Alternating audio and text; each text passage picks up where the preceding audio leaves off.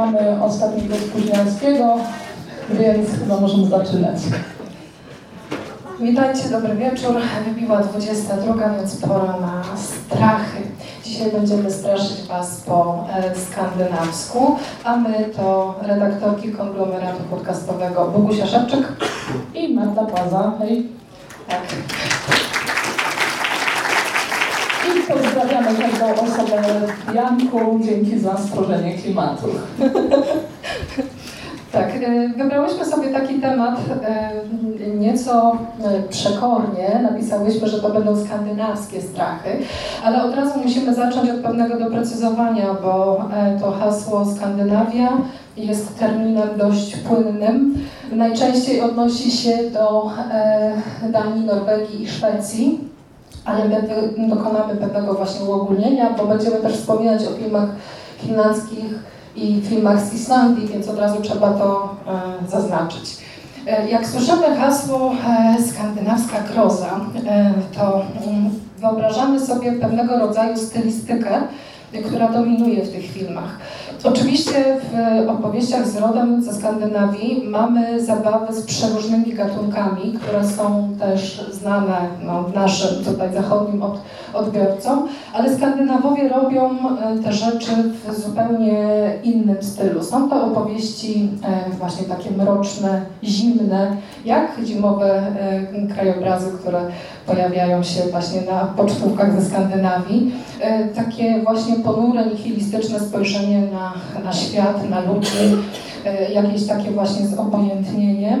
E, brutalność i e, właśnie oschłość relacji, czyli coś takiego, co mm, do pewnego stopnia sugeruje no, pewnego rodzaju skandynawskie zachowania.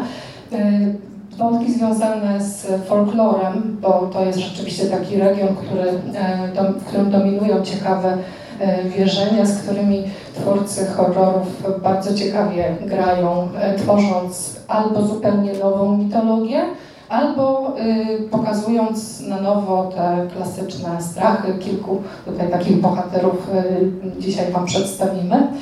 Symbolizm i oczywiście czarny humor. To są właśnie takie elementy, które gdzieś tam e, cechują tę skandynawską e, stylistykę. Y, są to rzeczywiście filmy, mm, które uwielbiamy przez wzgląd na ten ich y, mroczny charakter. I to dzisiejsze wystąpienie będzie podzielone na cztery części, bo stwierdziłyśmy, że ta skandynawska groza ma trochę takich charakterystycznych y, motywów. To będzie po raz kolejny bardzo płynna granica. Wiadomo, że te odniesienia będą aktualne do wszystkich filmów, jakby tak się im przyjrzeć, to te motywy będą się w nich powtarzały, ale przyjmijmy na potrzeby tego wystąpienia, że no, to uogólnienie jest e, konieczne. E, tak, rzeczywiście to będzie widoczne, że te punkty, które sobie obrałyśmy, e, tak naprawdę będą się przenikać. To, że daną kategorię czy dane źródło grozy przyporządkowałyśmy do e, osobnego bloku, nie znaczy, że nie pojawi się też w kolejnym. Dzieje się po części e, tak dlatego, że skandynawska groza jest dość mocno określona. E, orbituje gdzieś mniej więcej wokół podobnych stylistyk, wokół podobnych tematów, więc gdzieś te różne właśnie źródła grozy się będą ze sobą splatać. Mm, I postanowiłyśmy zacząć od czegoś, e, z czego prawdopodobnie skandynawskie horrory są najbardziej kojarzone. Może w Waszym przypadku jest to inaczej. Ja zaryzykuję e, takie twierdzenie, że skandynawskie. O, chyba nam się prezentacja wykrzaczyła, także musicie popuścić wodze wyobraźni. Chodzi oczywiście o naturę, e, że jednak myśląc, skandynawskie kinogrozy, e, wyobrażamy sobie właśnie te przestrzenie e, nie naruszone ręką człowieka, nie naruszone współczesną cywilizacją, e, czyli w swoim charakterze bardzo dziewicze. A no, horrory nauczyły nas tego, że w takich miejscach odosobnienia zawsze czai się zło. I z czego to wynika? Tak naprawdę przyczyny są dwie. Pierwsza jest jak najbardziej prozaiczna, czyli po prostu ukształtowanie terenu. Skandynawska przyroda no, kojarzy się właśnie z takimi dzikimi krajobrazami, które w horrorze sprawdzają, sprawdzają się świetnie.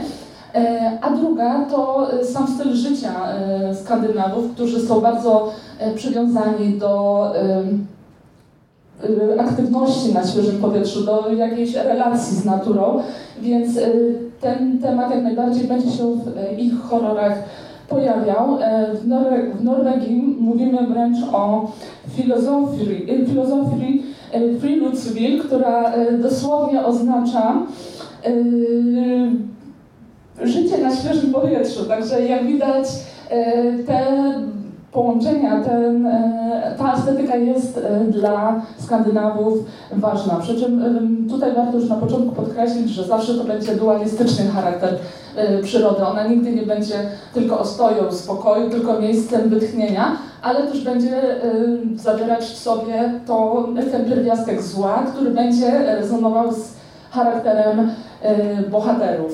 I jako taki pierwszy przykład, o, tu już grafikę mamy, e, no właśnie, ta Finlandia, to tak trochę umownie, e, bo wiadomo jak e, traktuje się Finlandię w kategorii właśnie krajów nordyckich i skandynawskich, no ale my dla potrzeby dzisiejszego wystąpienia postanowiłyśmy jeszcze gdzieś to tam wpleść.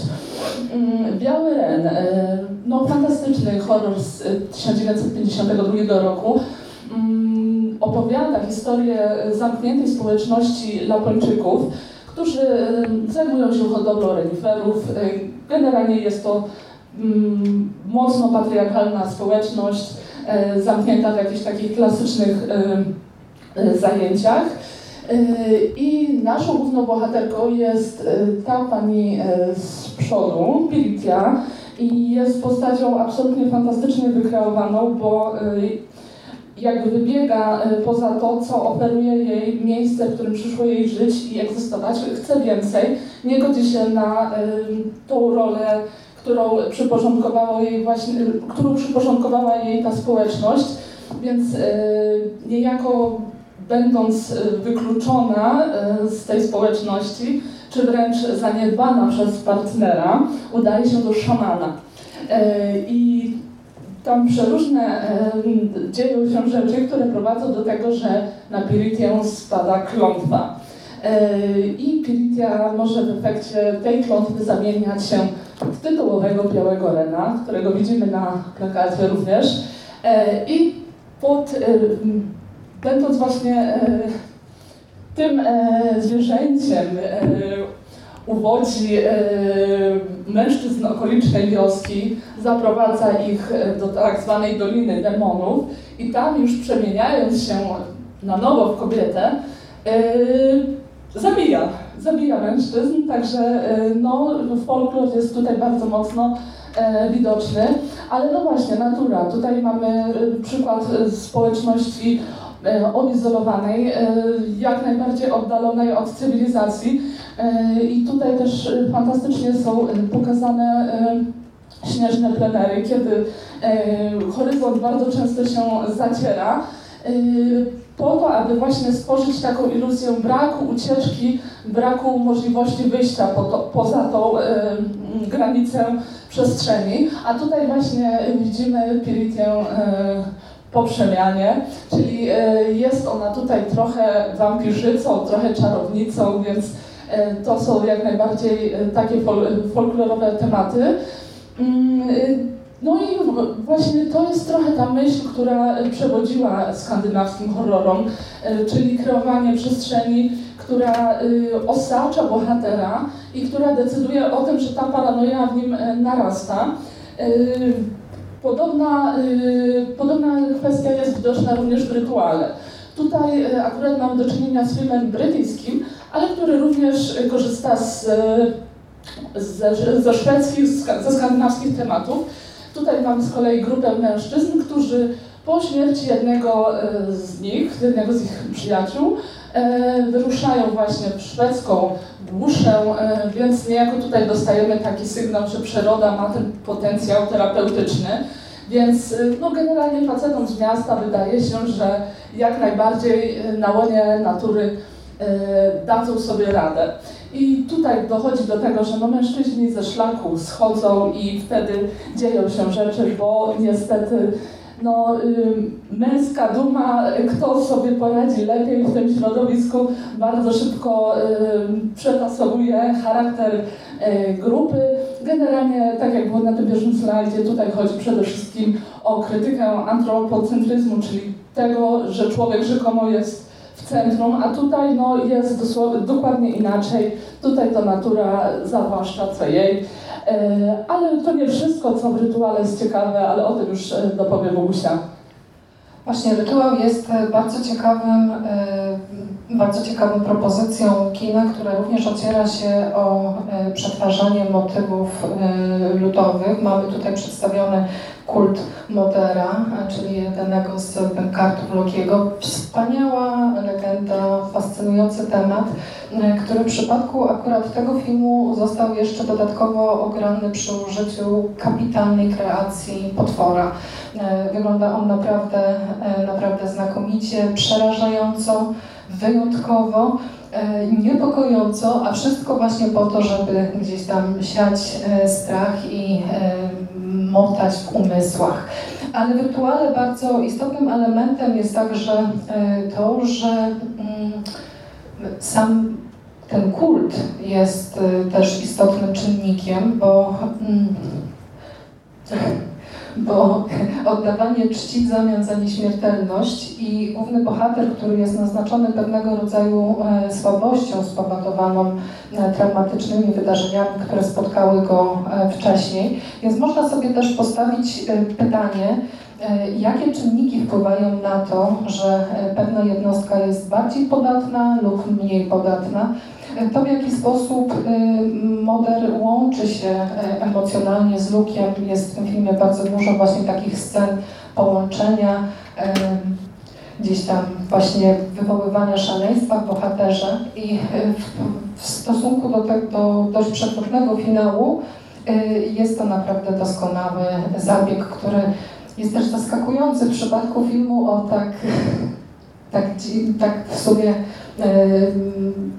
prostym No tak, bo ten film zaczyna się jak e, klasyczny slasher. Mamy grupkę facetów, którzy wyruszają na łono natury, no i tam, tak jak, tak jak powiedziałam wcześniej, no, natura bierze co jej, bo jednak no, najczęściej tak się w horrorach dzieje, że no, człowiek jest na straconej pozycji. Dobrze, to pozostawmy rytuał i przyjrzyjmy się przykładowi, który musiał się koniecznie znaleźć w tej dzisiejszej prezentacji. E, Midsommar e, Ariego Astera. E, film wybitny, który został powołany do życia dzięki reżyserowi poszukującemu, szukającemu ciekawych elementów folkloru i połączył on te elementy w sposób naprawdę wyjątkowy, szukając punktów stycznych, żeby opowiedzieć wyjątkową historię kobiecej przemiany, bo główna bohaterka Midsommar, czyli Dani, jest właśnie taką dziewczyną po przejściach. Jej przeobrażenie mm, ma miejsce w trzech etapach. W takim etapie początkowym, etapie traumy, kiedy spotkają ją e, złe wydarzenia. Potem trafia na festiwal e, związany ze świętem przesilenia letniego i tam uczestniczy w e, obrzędach, które zmieniają zupełnie jej światopogląd. W tych folkowych horrorach właśnie bardzo często tak jest, że pierwotne wierzenia są e, takim czynnikiem sprawczym, żeby odkupić winę. Na zasadzie właśnie jakichś takich krwawych rytuałów związanych z tą pierwotną wiarą otrzymujemy szansę pokazania siebie z zupełnie innej strony, udowodnienia, kim naprawdę jesteśmy.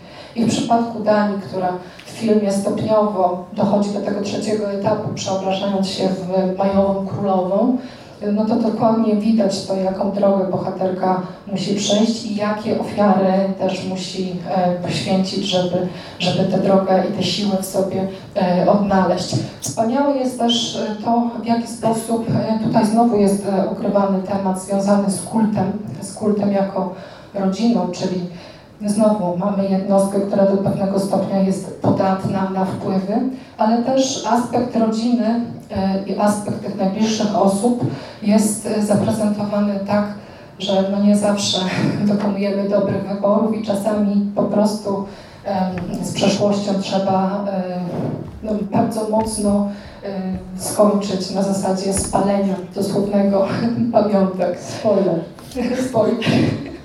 Tak, tutaj y, mamy przykłady y, rzeczy, które Ali Aster zaczerpnął z y, prawdziwej, z prawdziwych wierzeń. Oczywiście samo święto Midsommar, święto przesilenia letniego i ten słup majowy, który kojarzy się oczywiście z takim miejscem tańca, miejscem radości.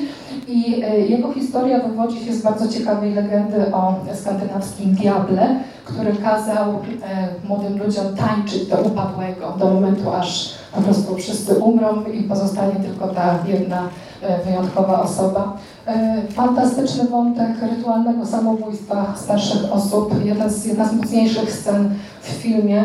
E, nie zapomnijcie jej, jeśli zobaczycie, to, to zostanie ona z, z Wami. W ogóle czy jest ktoś z nami, kto jeszcze Midsommar nie widział? O, cały osób, to obejrzyjcie. Obejrzyjcie. E, niedźwiedź. Niedźwiedź, który też odgrywa bardzo ważną e, rolę w, w tym filmie właśnie jako taki symbol męskiej siły, ale też pewnego rodzaju dzikiej, e, dzikiej dominacji. W ogóle w przypadku Midsommar przepiękne jest to, że mamy do czynienia jakby z dwoma filmami. Pierwszy film jest w warstwie dosłownej, czyli w warstwie takiej, którą widzimy. Jest ona oświetlona tymi słonecznymi promieniami poprzez doskonały zabieg wykorzystania właśnie światła pełnego dnia. Natomiast ta druga historia toczy się w wersji e, takiej niedostrzegalnej, wersji poukrywanych e, elementów, które Ari Aster gdzieś tam nam na ekranie przemyca, na zasadzie chociażby takich pięknych obrazków sugerujących bardzo często to, w jaki sposób historia będzie płynąć i jakie rzeczy będziemy na ekranie widzieć. Te miłosne czary to też jest e, coś takiego, co zwróciło bardzo mocno moją uwagę, bo mamy tutaj symbolikę kwiatów, symbolikę wianków i takie właśnie czary związane z tym, że e, dziewczęta zbierając kwiaty, idąc tyłem, to też jest właśnie bardzo ważny element, robiły bukiety, wkładały je pod poduszki i w trakcie snu mogły zobaczyć wizerunek swojego przyszłego męża można potestować.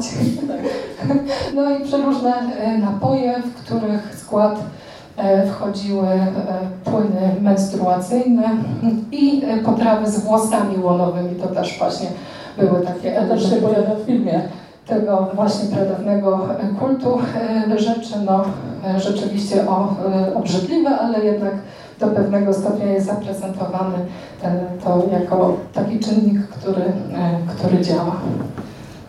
Tak. Tutaj e, jest film troszeczkę mniej znany, bo my tak kręcimy się wokół tych e, propozycji, które gdzieś tam pojawiają się przy różnych dyskusjach na temat kina skandynawskiego, natomiast tutaj mamy Drauga.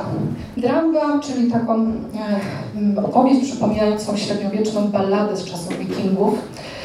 Jest to historia, która bardzo mocno mnie zaskoczyła tym, bo zaprezentowała staroskandynawską wersję zombie.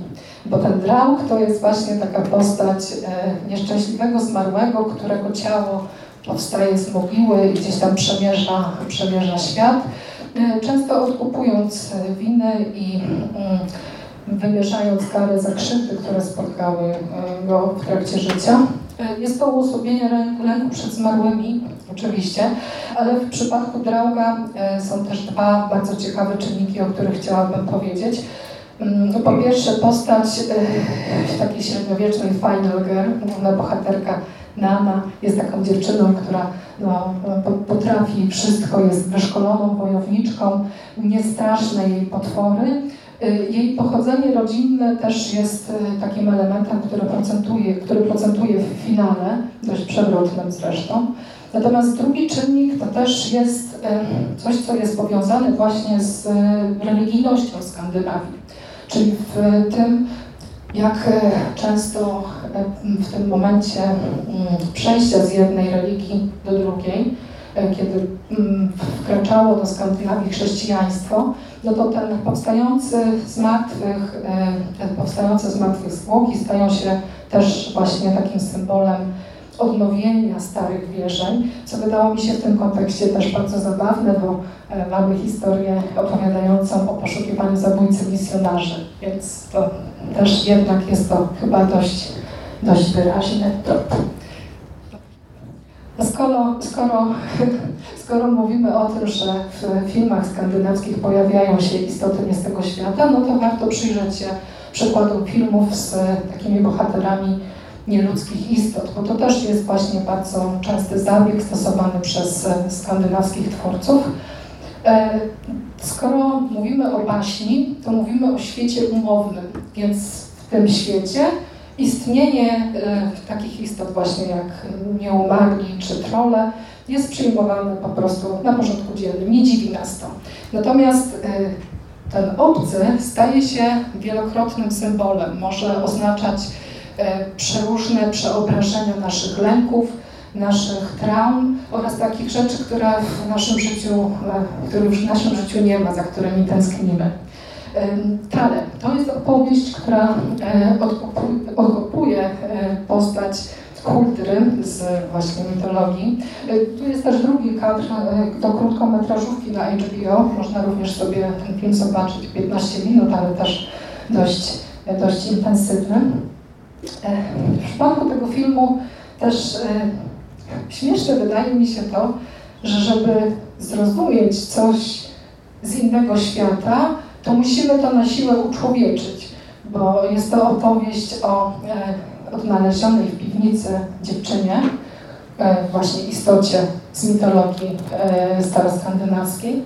No i ona przechodziła wiele eksperymentów e, dość drastycznych po to, żeby właśnie przeobrazić się w jak najbardziej ludzką, ludzką istotę.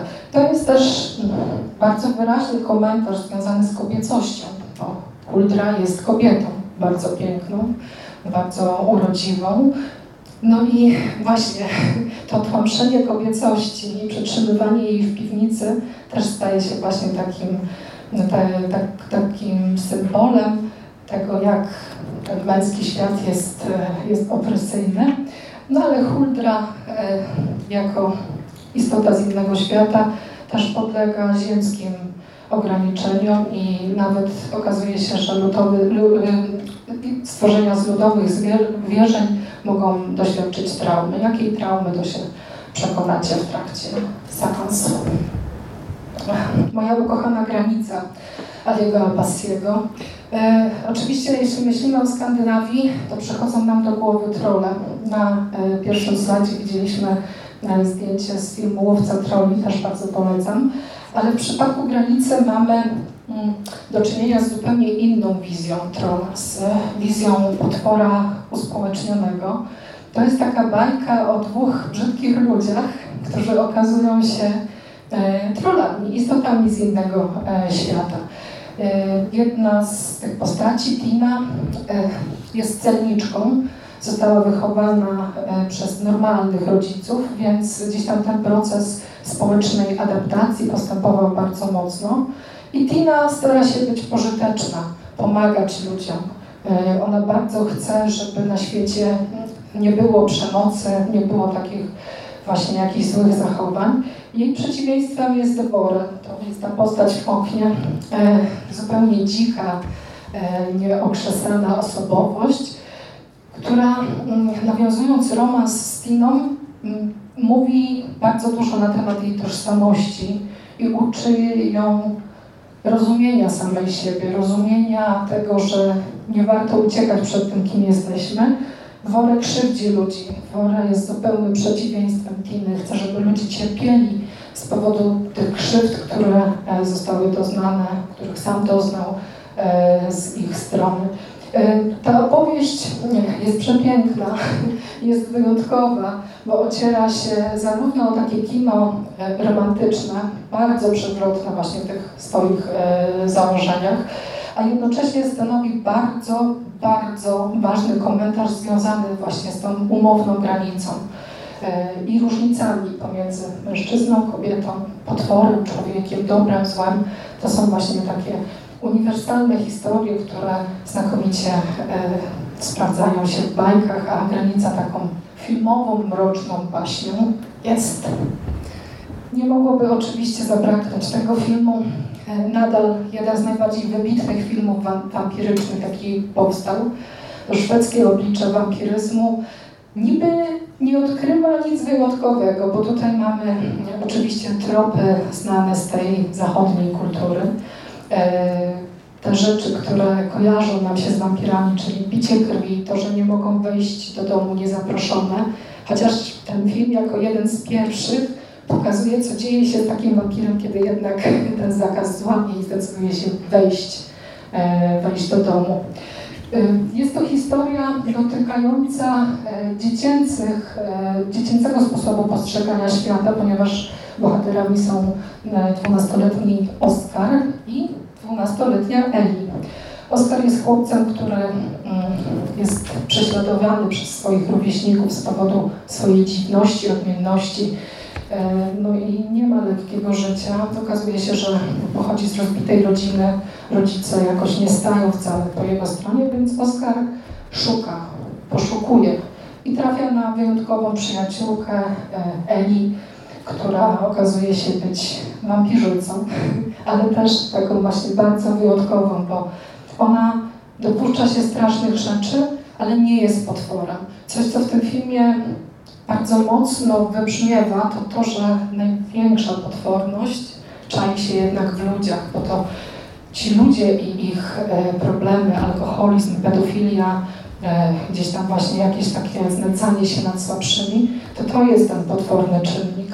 E, związek Oskara i Eli jest czymś uroczym w tej opowieści dzięki swojej właśnie takiej bezwarunkowości, jakiejś takiej uniwersalnej więzi, dzieciaki dbają o siebie, pomagają.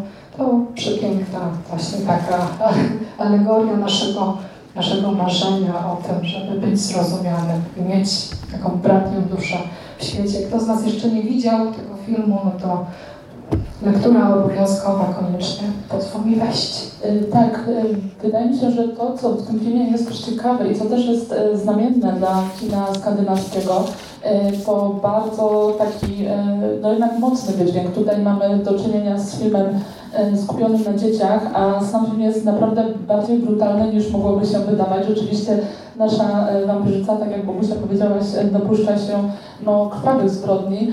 I to jest, no tak jak powiedziałam, jako myśl e, przewodnia wielu skandynawskich horrorów, żeby e, pokazywać rzeczywistość bez nieczulenia, tym bardziej, że e, no, horrory skupione wokół dzieci często mają ten problem, że trochę tą grozę kastrują, żeby gdzieś ten świat nie wybrzmiał zbyt mocno, a tutaj to jednak działa trochę inaczej, zarówno na w kontekście wampiryzmu jako takiego, jak i właśnie e, doświadczeń takich typowo ziemskich, z jakimi e, mierzą się dzieci. Tu jest jeszcze też bardzo ciekawy wątek związany z tym, w jaki sposób jest zaprezentowane dojrzewanie e, młodych bohaterów, bo cudowne jest też to, że proces dojrzewania i radzenia sobie w szkole jest zestawiony właśnie z więzią z potworem i okazuje się, że to właśnie to dojrzewanie jest jednak trudniejszym, trudniejszą rzeczą niż zakumplowanie się z wampirzycą. To w tym ujęciu jest e, naprawdę bardzo, bardzo ciekawe. No właśnie, Ty jeszcze Bogusia przedtem powiedziałaś jedną istotną rzecz, że czasami najgorszym e, potworem jest człowiek. E, I no rzeczywiście tak jest i mm, to jakby decydowało od, o kształcie kinakrozy od samego początku, e, więc no, człowieka nie mogło zabraknąć mm, i u nas. E, no nie wiem, możemy się zastanawiać w zasadzie, dlaczego człowieka podporządkowywać do zupełnie innej kategorii, no bo jednak horror od zawsze opowiadał o naszych ludzkich emocjach. Horror miał e, pomagać nam, jako widzom, widzkom, e, zmagać się z pewnymi traumami. No jednak funkcja katartyczna horroru jest jak najbardziej e, czytelna. No, nie na każdego działa, to zrozumiałe, ale no, jednak e, w horrorach też taki potencjał na pewno drzemie. Więc e, co takiego Skandynawowie robią, e, żeby tego człowieka wyszczególnić?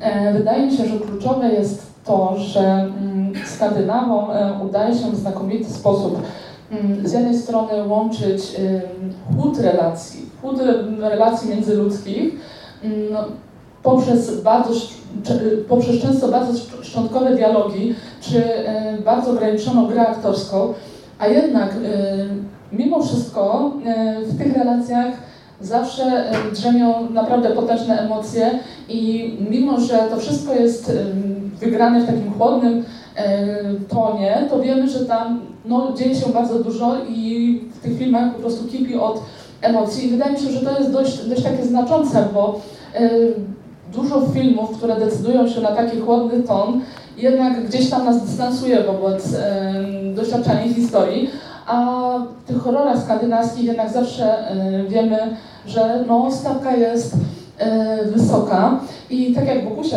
Ty powiedziałaś, e, często e, w tym kinie pojawia się wątek horroru dojrzewania. Jednak Skandynawowie bardzo mocno przyglądają się temu, co robią dzieci i to przyglądają się w sposób mm, no, czasami bardzo mocny. Nie wiem, czy widzieli Państwo chociażby Niewiniątka.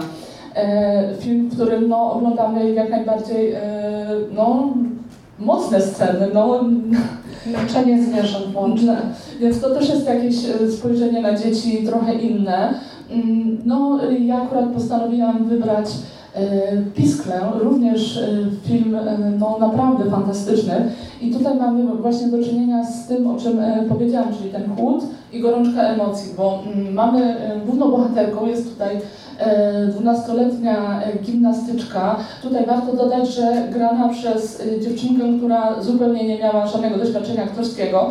Jeżeli Państwo zdecydują się obejrzeć ten film, to dostrzeżecie, że jednak no, gra jest totalnie instynktowna i naprawdę ciężko uwierzyć, że ta dziewczynka nie miała wcześniej do czynienia z kamerą, ale rzeczywiście tak jest. No i właśnie, mamy tą 12-letnią dziewczynkę, która jest skonfrontowana z matką, matką bardzo chłodną, matką, y, która no, niespecjalnie się tym dzieckiem interesuje, a interesuje się za to y, kreacją y, idealnej rodziny w mediach społecznościowych. Tutaj jest bardzo mocno ten kontekst podkreślony, więc nasza bohaterka jest tak naprawdę w jednym z najtrudniejszych momentów życia, czyli momentu dorastania, pozostawiona, pozostawiona jak najbardziej e, sama sobie. Tak, tak, tak po prostu się dzieje. E, I niejako metaforą e, jej mm, dojrzewania, jej radzenia sobie z tą burzą emocji, która w niej drzemie, jest właśnie ten oto piękny bohater. Nie chciałabym tutaj za dużo Państwu zdradzać, bo ten film jednak mocno stoi plot twistem, bo proszę mi wierzyć, nie domyślicie się na tym etapie, co z tego pisklęcia e, wyrośnie. E, w każdym razie to też pokazuje wyczucie Skandynawów w tym, jak operują właśnie baśniowością, aby opowiadać o e, tematach jak najbardziej przyziemnych, bo tutaj mamy do czynienia z prostą historią o tym, jak próbując spełnić czyjeś oczekiwania, tak naprawdę pozbywamy się własnej tożsamości i to też jest kluczowe właśnie w e, kontekście postaci dziecięcych, które no, są kształtowane na pewnym etapie życia głównie przez rodziców, e, osoby dorosłe. A tutaj no, mamy jednak e, tą matkę, która interesuje się bardziej kreowaniem pewnej fikcji niż zadbaniem o rzeczywistość. Więc to w takim temacie, mm, w kontekście takich tematów o jak najbardziej istotny film. Generalnie Skandynawowie bardzo chętnie przyglądają się rodzinie i jeżeli chodzi o mnie, to najlepszym filmem tego typu jest Kokodi Kokoda. Niestety ten piękny kot pojawia się e, tylko e, w urywkach, ale jest znaczącym bohaterem. E, tutaj z kolei mamy opowieść o stracie. Głównymi bohaterami jest małżeństwo. Tuż po śmierci dziecka. Więc historia wydawać by się mogło no raczej dość oczywista, z którą e, nie można zrobić nic ciekawego. I tutaj znowu wychodzi mm, zdolność e, twórców ze Skandynawii do operowania jednak pewną dozą fantazji, ale przy tym fantazji, która nigdy y, nie wyciąga nas z realnego życia. Y, Skandynawowie posługują się tym językiem baśniowym, aby zawsze być przy człowieku. Jednak ta warstwa dziwności nigdy nas nie dystansuje. A tutaj robi się dziwnie, bo nasze małżeństwo próbuje ratować swoją relację w bardzo trudnym etapie swojego życia, no bo jednak to jest małżeństwo tuż po stracie dziecka, poprzez wyjazd na łono natury, czyli znowu natura nam powraca. I tam nagle wpadają w prawdziwą pętlę czasową. Okazuje się, że e, zostają napadani e, przez e, bohaterów ożywionych z pozytywki ich zmarłej córki. I, i, po prostu to jest ten motyw zaczerpnięty totalnie z dnia świstaka, ponieważ każda pętla kończy się śmiercią małżonków. I to po prostu cały czas oglądamy różne, różne wersje e, tej, tej śmierci. Tutaj jeszcze tylko dodam, że mm, sam tytuł, czyli Koko di Kokoda, jest zaczerpnięty z e, takiej skandynawskiej e, rymowanki, ze szwedzkiej rymowanki dla dzieci, która również się w tym filmie pojawia. Tutaj pozwolę sobie zerknąć w notatki. Rymowanka nosi tytuł Our rooster is dead i tam mamy takie zdania jak na przykład Nasz kogut nie żyje, nasz kogut nie żyje, nie będzie już śpiewał kogut i kogoda, więc mm, no, Szwedzi mają naprawdę specyficzne podejście do e, tematu dziecięcości, jednak no, te wątki w kinie nigdy nie są takie wysublimowane, żeby e, po prostu poruszać się e, po klasycznym e, tonie, tylko zawsze gdzieś tam próbują zaglądać głębiej. Ale operują też symbolami.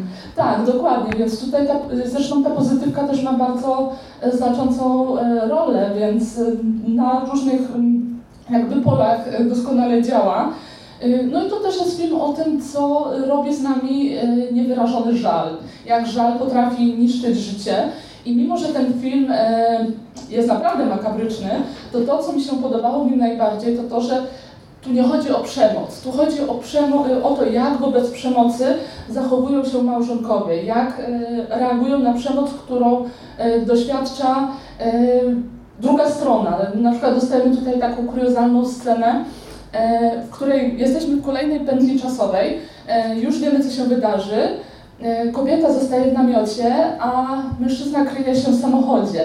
Więc mm, no, tutaj są zawsze poruszane E, takie wątki, które no, gdzieś tam nas zmuszają do e, zastanowienia się i refleksji nad tym, no, jak my radzimy sobie z różnymi emocjami, więc to jest rzeczywiście fajne, że mm, te skandynawskie horrory jakby dotykają nas e, do głębi i naprawdę trudnych emocji i przez tą warstwę właśnie też pewnie trochę łatwiej sobie z nimi radzić. No a jeżeli chodzi o trudne emocje, zostawiłyśmy prawdziwy rodzynek na koniec, czyli film Goście, stosunkowo nowy film. Czy ktoś z Państwa widział? Prawdziwe hicie. I jak oceniacie? O! Właśnie o tym miałam mówić, że to jest film, który wzbudza totalnie skrajne emocje i Państwo są tego najlepszym przykładem, bo e, jeżeli przyjrzymy się opiniom w, necie, w internecie, przepraszam, e, to e, rzeczywiście dominują e, totalnie skrajne emocje. Ja na przykład nie spotkałam się z opinią pomiędzy. Albo właśnie tak jak Pan, beznadziejnie, albo tak jak Pani 10 na 10. Więc jeżeli ktoś tutaj będzie zainteresowany, to polecamy sprawdzić ten film. No dobrze, ale o co chodzi? Tutaj znowu mamy wątki rodzinne, konkretnie dwóch rodzin. Spotykają się po raz pierwszy na wakacjach we Włoszech, piękna sceneria. No i tam gdzieś e, zaczyna iskrzyć między tym małżeństwem, ale gdzieś tam jednak mimo wszystko wydaje się nam, że coś jest od początku nie tak.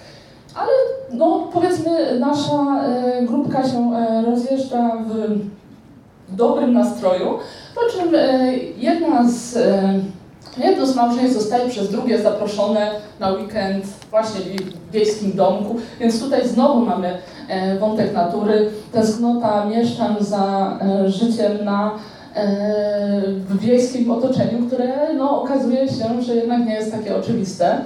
Izolacja, poczucie izolacji. Poczucie izolacji, dokładnie, bo tutaj warto dodać, że to są w ogóle małżeństwa z dwóch różnych krajów, więc tutaj ta bariera jest istotna. E, no ale dobrze, dochodzi do tego spotkania e, i coś jest od początku nie tak. To są takie drobne utarczki, dlatego takie tutaj punkty wypisałam, bo y, jednak w gościach chodzi głównie o to, y, jak my jako osoby przybieramy maski, jak my zachowujemy się w kontaktach, w relacjach międzyludzkich nawet na co dzień. Y, jak często robimy coś, bo tak wypada, bo tego się od nas, nie, bo tego się od nas oczekuje, nawet kosztem jakby szczerości wobec siebie. Myślę, że tutaj też film stanowi ciekawy komentarz do tak zwanej poprawności politycznej, czyli to, co robimy, aby wyjść na teoretycznie postępowych, zachowujących się właściwie, co też w wyolbrzymieniu prowadzi do naprawdę skrajnej sytuacji. No i w drugiej części filmu E, wchodzi już im bliżej końca e, wątek dziecięcy, e, wątek, który prawdopodobnie, Pani się uśmiecha, więc sprawił sporo problemów. Tutaj też no, istotna jest ta tajemnica, która się ujawnia w finale, więc pozostawię ją tajemnicą, ale jeżeli znacie Państwo na przykład film Hanekego Funny Games, to można powiedzieć, że tutaj w tym filmie jest podobny motyw, podobny schemat, więc tutaj jednak przemoc jest bardzo mocno podkreślona. I tutaj mamy scenę z samego finału, która dużo mówi nam o poziomie emocjonalności tego filmu. I okej, okay, możemy się spierać co do jakości tego filmu, czy jest dobry, czy zły, ale wydaje mi się, że też stanowi dobre podsumowanie tego, jak e, Skandynawowie radzą sobie z e, człowieczeństwem, bo naprawdę konfrontują nas mm, z bardzo mocnymi emocjami. Tutaj, tak jak mówię, możemy się zgadzać co do jakości, ale no nie możemy odmówić temu filmowi e, takiego budowania takiej sytuacji, w której my jednak się nad różnymi emocjami, różnymi sytuacjami z naszego codziennego życia zastanawiamy, więc to jest na pewno jakaś wartość tej historii. Mm, I myślę, że to jest też, też, też fajne, że te filmy teoretycznie mówią o człowieku, czyli tak jak wspomniałam na początku o no, archetypicznym temacie na gruncie kina grozy, e, ale jednak mm, są inne, są różne, chwytają tych e, typowo skandynawskich mm, środków wyrazu, ale jednak mimo wszystko są na tyle uniwersalne, że mogą być e, czytelne bez względu na pochodzenie. Tak, e, oglądanie skandynawskich filmów przypomina trochę wędrówkę po mrocznym lesie. To trochę tak jest, że jesteśmy skonfrontowani z pewną niewiadomą, z mnogością dróg, które mogą nas poprowadzić w przeróżnych kierunkach, aż do zabłądzenia. Ale skandynawskie kino jest wspaniałe właśnie z tego powodu, iż e, jest ono być może nie do końca widowiskowe, ale za to znakomicie ograne klimatem i właśnie te wszystkie elementy składowe, ludowość, e, pewna izolacja, chłód, to wszystko działa na widza i tylko e, potęguje te kapitalne wrażenie, które te filmy robią, więc na koniec chciałybyśmy zaproponować wędrówkę do takiego lasu. Dróg jest bardzo dużo. Niektóre z nich Wam pokazałyśmy, a inne no to już musicie poodkrywać sami. Bardzo Wam, bardzo Wam dziękujemy za uwagę. I oczywiście, jeśli macie jakieś pytania, to jesteśmy do dyspozycji.